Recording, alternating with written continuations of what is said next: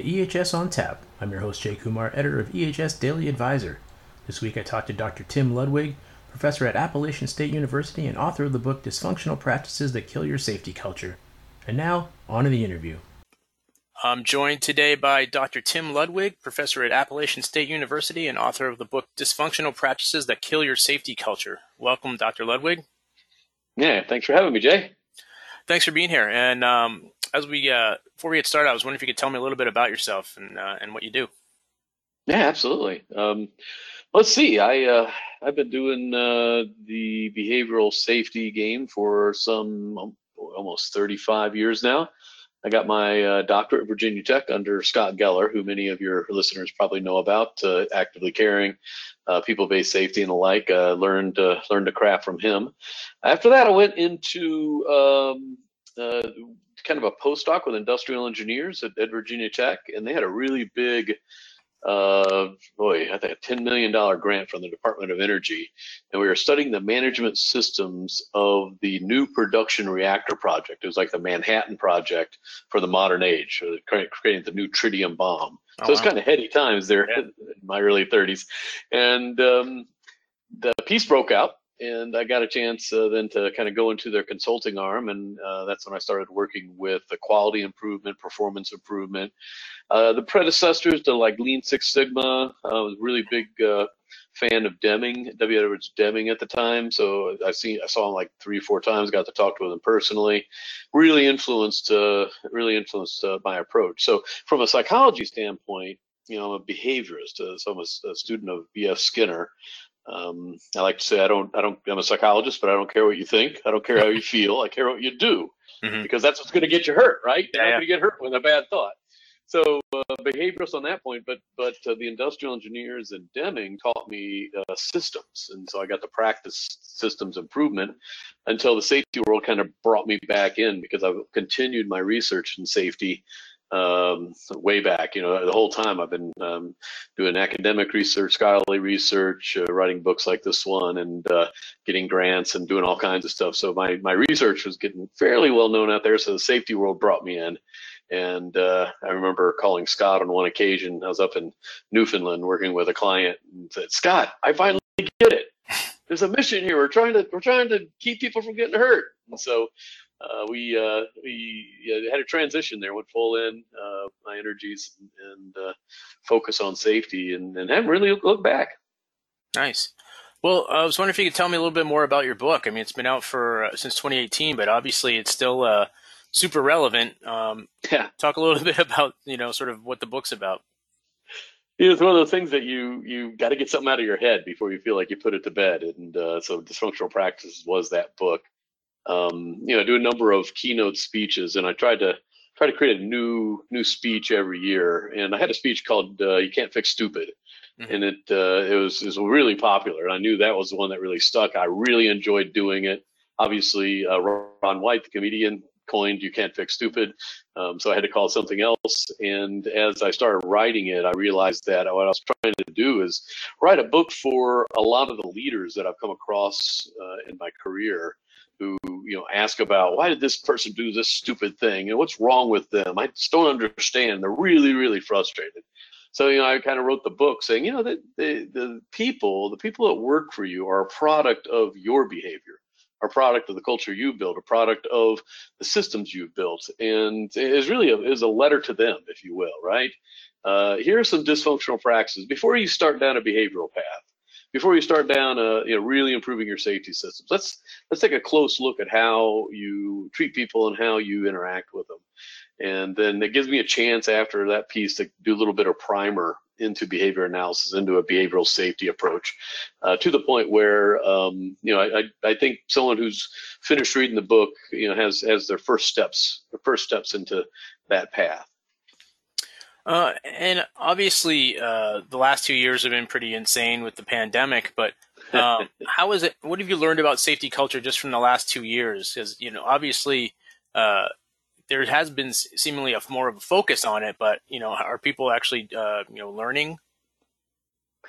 Yeah, it was it was a very interesting couple years. It really it really showed whether or not you had a strong safety culture, right? Because obviously, uh, COVID uh, hit our culture strong uh, in uh, the states and, and, in other countries where you know we saw people calling it a calling it a myth or mm. refusing to wear masks and and uh, certainly everybody has to fall along their own spectrum but you know here we got a diversity of opinion around something that dis- that deserves action especially when you're in a you know, in a an industrial facility, uh, warehouse, or otherwise, and working closely with folks. So, you know, you, you really kind of uncovered, you know, how, how closely folks work together, and what uh, at the beginning, uh, a lot of us behavioral folks. I, I work with a not-for-profit called the Cambridge Center for Behavioral Studies check them out at behavior.org. Mm-hmm. And they uh, and we have a commission for behavioral safety, and I have a number of other uh, folks that have uh, their doctorates in the area, and are are some of the folks that have the best practices out there. And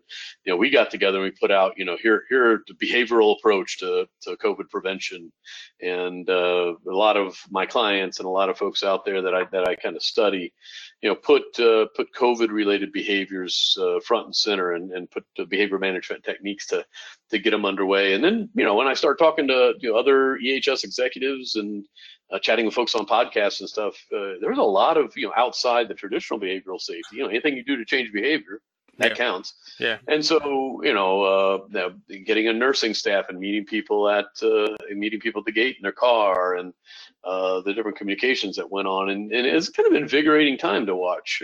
I have a annual safety summit up here in my little hamlet of Boone, North Carolina, at Appalachian State University. Uh, that um, we've been going. It's our eighth year in September. Uh, for those two years, we went virtual. And that first year, I, I, brought in a lot of friends and experts, and we did, you know, behavioral approaches to COVID uh, prevention, and did a big virtual session. And uh, we were quite amazed with the, the, amount of reach it had, and the, and the amount of people that were interested in it. It, uh, it was certainly a, an impactful time. I, you know, to reflect on it. You know, what's come out of it? I, I, have been out there in the world pretty frequently in the last uh, year uh, consulting and speaking and otherwise. I don't know if anything's really changed. I don't know what you think, but uh, you know, we're on the other side of it, and we're all kind of shaking it off. I feel but, like we're uh, talking about it more, at least. But you know, you that's know, true. You know, I don't know if the uh, if the results are borne out yet. I don't know if it's too early or. Uh, what I have seen is, uh, so I do a talk on um, the, the, the kind of neuroscience behind behavioral safety, and I adapted that over the uh, last couple years to, uh, an, I call it a neural behavioral approach to wellness because uh, a lot of companies that, that are part of the Cambridge Center and a lot of companies I consult with and a lot of you know, people I talk to are really focused on wellness now. You know, really broadening the safety's perspective. It's always been EHS or, you know, and health is in the middle, but now mm-hmm. they're they're really starting to consider mental health. I mean, seriously yeah. considering it, not just not just calling it out. Uh, there's a company I just talked to uh, the principal this morning, uh, a large general contractor in England. Uh, their name is Costain, and they're one of our Cambridge Center sites. Um, they have adopted a mental health first aid process. They they realize that uh, their construction workers are four times more likely to commit suicide um, than than the general population, and they they consider that you know part of their you know part of their uh, responsibility to try to uh, avoid, and so they put together a very healthy, very healthy and um, and, and measurable. Uh, they have evidence that it works. This this mental health program that they have, and they've, they've over the last, I guess, three years, they're starting right before COVID, but you know, they got they got construction managers and supervisors openly talking about their own struggles with anxiety or depression or um, uh, substance abuse, uh, marital problems, stuff like that, and and they're trained to become first aid, the mental health first aid. So if I'm, you know, construction worker or engineer or something, and I'm going through my own stuff, I have somebody who's already talked about it and I can go talk to confidentially. And then uh, if I need services, I can get it. And uh, yeah, maybe maybe COVID had something a little bit to do with that because we all kind of dealt with our own little mental health problems. I mean, definitely, uh, you know, hearing a lot more about total worker health and psychological mm-hmm. safety, sort of buzzwords like that. So, uh, much more. I mean, if you think about sort of past generations where you know you just never talked about that kind of stuff, you know, it was just it was yeah. your own business and nobody had to know about it uh, people are a little a lot more open now about you know obviously th- those things can have an effect on you know how you do your work how you do your job yeah. right yeah Yeah, there's not a lot of data on that kind of distraction or stressor in your life impacting, you know, the the actions you take on the job that puts you at risk. And that'd be that'd be a good line of research. I, we got some grants uh, here at the university through NIOSH, National Institute of Occupational Safety and Health. I might reach out to them and ask that question. Uh, another uh, Scott Geller um, doctoral uh, student uh, named Tommy Cunningham is was doing some of that research in NIOSH with small businesses and construction and stuff. So it's out there, and, and but there's just not a lot of research behind it. So you know, the research community maybe kind of falls behind what's really needed out there. But companies like Costain and others are are trying to get ahead of it in real active ways. So. Um, talking about safety culture again, you know what what would you say constitutes a good, a healthy safety culture? So, you know, I'm a psychologist, and so I've been trained in um, in trying to get my arms around words that don't mean anything. We call them constructs. You know, mm-hmm. empathy. What the heck is empathy? you know, psychological safety. What is that? They right. don't really mean anything. We call them constructs because we just kind of constructed a definition around it, and we're all trying to understand what it is. We uh, and so you know i really started getting into culture probably like 10 years ago as i dove into safety and the term was being used a lot and i have to be honest with you i couldn't get my arms around it you know a mm-hmm. shared values and beliefs i mean really do you know what my values are how do you share a value and right. they, maybe they neurologically values don't exist you know you get down to the, the mind so i had to come up with a new definition of it that that that is behavioral so we know when it's happening. Behavioral so we can we can uh, manage it right? We can change it.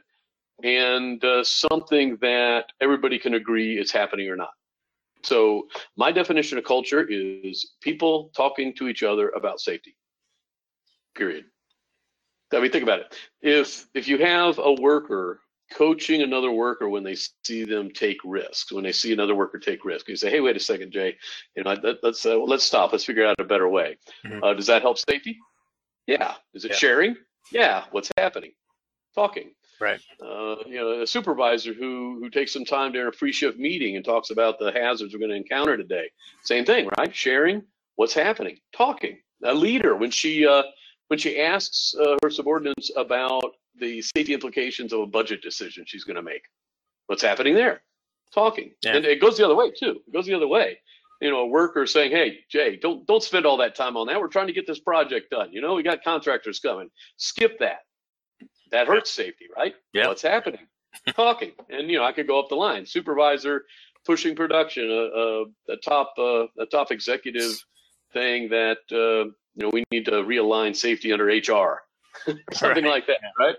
Um, it's it boils down to talking, and yeah. you can see you can experience people talking. You know if it's happening or not. And you also know if uh, it's not happening. And it's also very functional. It, it changes the way you approach safety. All most safety management systems, most safety management things that folks do are just a version of talking. I mean, think about like close call reporting. What's happening there? You're getting people to kind of talk about right. what almost happened to them. Uh, audits and inspections, you know, these are all forms of communication and talking. So, you know, if you boil it down to that, boil the culture down to that, it stops becoming some uh, rosy, hoity-toity kind of term that all managers nod their heads and say they understand. Right, right. But in reality, they don't. And then you go, okay, what are you going to do about it? And nobody knows what to do about it. But if you define it as talking, first of all, you know if it's happening. If it's a behavior, which it is, you can change it and you can build a strategy around getting people to talk.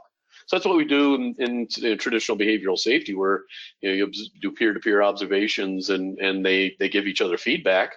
Bam, they're talking about safety. Mm. Uh, a lot of the safety management systems that you may find in a lot of companies where you do a a pre-shift meeting or a job joint uh, walkabout or you know managers getting involved it's just there's some different forms of talking so you know when when it comes down to it just focus on that yeah you'll get you'll get the results are you seeing when, when you talk to uh, safety leaders about about these concepts is it is it getting through to them are they kind of Oh, uh, they love it. They love yeah. it again because they did. They have no idea how to change a culture. Gives them they something tangible. Everybody, Exactly. It's yeah. something operational, something they can operate on, something yeah. they can go do.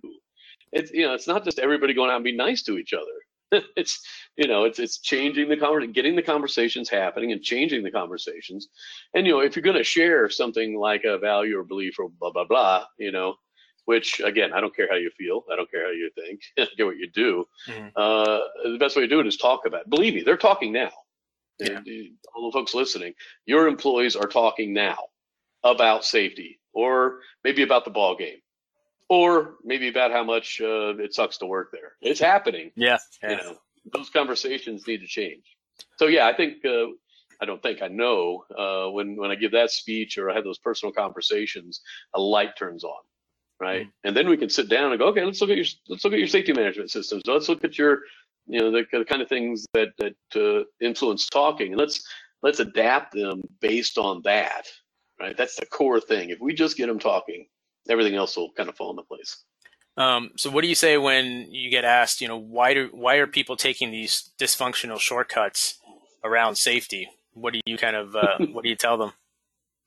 Uh, you, me, and every human out there are a product of their history, right? I mean, by the time you got to talk to me or I talked to you between God and your parents, you're already shaped, man. Not much I'm going to do. Right. Uh, but, you know, you spend a better part of your life uh, after, you know, you become of age working. So you get shaped in those environments. And what were those environments growing up? They, they probably had a boss that yelled at you. They probably had peers that uh, thought badly of the boss they probably had labeling and blaming going on. And so then, you know, you work your way up to a supervisor. I have a chapter in the book um, where I talk about how a supervisor gets shaped to mm-hmm. get these dysfunctional practices. So, you know, Jay, like you're you're you're an operator and you finally worked your way out of the hourly and you got this salaried position as a new supervisor, right? And you want to be that that uh, supervisor that that supports their folks and are, is nice to them and you right. create a good environment and stuff. And and you start out like that. So why do you end up all cranky in about a half year? It's because uh, we don't understand variance going back to w. Edwards deming. You know your your and my performance goes up and down over time. And uh, some days you nail it right you just out of out of the clear blue you just you just nail it and your performance is off the charts right mm-hmm. so let's say one day you were you're just you're at your machine and the guard just keeps falling off and you're getting really sick of it and you took it upon yourself to go get it you go fabricate a new one and you bring it back and you fabricated a couple more for other folks and then you you know this your whole team got new guards and nobody asked you to do it right mm-hmm. and then your supervisor comes along and says oh Jay, that was awesome. You're great. And, you know, even has a stand up and, hey, look at everybody, look what Jay did and everything like that, right? But if that supervisor would have done nothing, what would have happened to your behavior? It would have gone back to normal, right? Yeah. But, and, and what from the supervisor's perspective? You're you did this great thing. He he reinforces you, right? He wants everybody to feel good about it and things like that. And then the next day he comes and looks at you and you don't have your safety goggles on. and what what after doing that a couple times, and it's an illusion, it's not real. You're not, he's not causing this, but he thinks he is. He's going, this praise thing doesn't work. Every time I praise somebody for doing good, they, they suck afterwards, right? Mm-hmm. Which isn't the case. You just had an awesome day, and we, we can analyze that.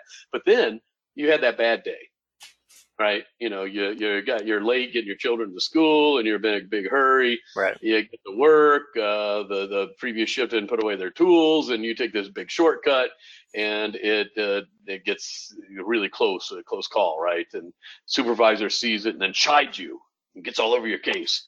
And uh, you know, if nothing would have happened, if if you wouldn't have seen it, right. what would you have been the next day? You've been back to normal, right? right. So the next day, you go back to normal. You're not this crappy safety person. You're, you're normal Jay. But what's his perception? I just tried it, Jay, and he got better. Right. And so you know, the, the, the, you get shaped really early on in your in your you know supervision career. Uh, not only from modeling from the past, because everybody's treating you that way in the past, but then you start practicing those same things, and it just it just keeps going we call that negative reinforcement. My next book's mm-hmm. going to be on reinforcement, uh, called Kids on Rebar. I'm going to spend next winter writing it, and uh, talk about different kinds of reinforcement. And you know, anything that increases behavior is a reinforcer. But when you get scolded, you know, you got to wear those damn glasses, Jay, or I'll slap, you know, I'll, I'll slap a citation on you. And then you start wearing the safety goggles.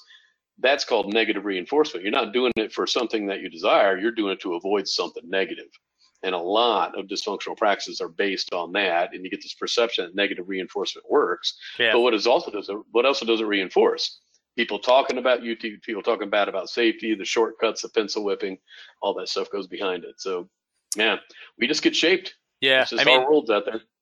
there's I don't know if you're a sports fan, but there's definitely parallels with like kind of old school old school coaches who are really like you know hard asses and they you know they're yelling at their players and they get kind of a short term boost in performance, but after a year or two, you know the players just tune them out because they you know they Yeah. yelled at so much you're just like all right I'm just gonna do whatever I do and you know Yeah, yeah, and, and, and you don't. The thing is, when you when you threaten, uh, but you don't follow up with a threat. After a while, the, the threat means nothing. right It doesn't discriminate anymore. You know, you compare that to like Phil Jackson, who uh, you know, I think we all would agree in basketball is uh, one of the great coaches. They had some great players, obviously, Yeah. but one of the great coaches. And you kind of look at his method of reinforcement. You know, it's one thing for a for a supervisor or a leader to come and pat you on the head and say "good job." You know that that okay, yeah, you get a little bit out of that. A, a real leader creates a reinforcing environment by asking people what they think. You know, Mhm. so Jay, you know, how do you think we should approach this task? And then you tell us how to approach this task. I maybe coach you on it, and then you go and execute it successfully. Then that good job means a lot more to you, right? Right. Or you you do it successfully without getting injured. It was your idea. Then that gets reinforced. You know, so it doesn't mean going around patting people on the head. A lot of what we learned in the quality revolution, and you still get in some lean stuff, is asking the, the people, you know, people who are who are at the at the uh, coal wall, as they say, right? Mhm. Uh, in lean manufacturing, you go to where the value is created. In safety, you go to where the risks are taken because the, the front line knows where they are, knows the risks, knows the hazards, knows uh, the attitudes, knows all that kind of stuff. And if we're not including them, you know, th- th- we can't create a reinforcing environment. We can't. And all we have is a set of rules that we go around griping about. And that's assuming that safety professionals can come up with every single rule that's going to keep someone safe. That's not the case in a changing environment. COVID proved that, right? Yeah, yeah, yeah. Do you see things uh, improving, and you are you optimistic that you know this is starting to sink in? These kind of new approaches are are, are going to be carried out more and more. Yeah, absolutely. Um, in the Cambridge Center, we accredit the best in practice behavioral safety programs in the world. Um, you know, we we go in where where we have uh, scientists involved, we have people involved in the practices and stuff, and we go do really hard reviews and give them strong feedback and the like. And uh, part of what we do is grab their data Mhm. and you know showing injury over time compared to the industry average to show that their program and, and other stuff you know the company's doing uh, has decreased injuries below the industry average. And I've been doing that since 2005, and it's getting harder and harder because the industry average has dropped Mhm. really low. And, and so you start asking, okay, so what caused that? And you know, traditional safety, you know, we had the big drop initially because safety become became a profession, and you had people who knew what they were doing, and you start putting guards up and putting rules in place. Then you get, then you know, we've had this continuous decline in uh, personal safety uh, with with a myriad of different uh, approaches, safety management systems, behavioral safety, and otherwise. But you know, now we're getting to that you know, you know OSHA area of one, and and getting incrementally better is not that uh, not that easy. You know, the closer Yeah. you get to zero, it's harder. But uh, we we realize that serious injuries and fatalities (SIFs) haven't haven't moved that right, and Mhm. so. I think I think when it comes to personal safety, about every company, unless it's a smaller company, mom and pop, or you know something that's not involved in the safety profession, I think most of professional safety folks that you see out there would read dysfunctional practices and say that's it. You know, most of the most of the people that email me and call me and have read the book have been at being in the safety game for like 20 years, Mhm. and, and it's just basically they said I, I felt like I wrote this book. You know. So I think I think the, the, the companies that have professional safety folks have, have really turned, and I do feel very positive about the future for them. Now we're turning our attention on serious injuries and fatalities. A lot of smart people thinking about it. A lot of people claim they got the, the magic pill, but you know, I haven't seen the data. I haven't seen the data on it yet. Um, so yeah, very positive. Now let's take let's, let's take on the bigger fish. All right. Well, Dr. Ludwig, I want to thank you so much for joining me today. This has been great.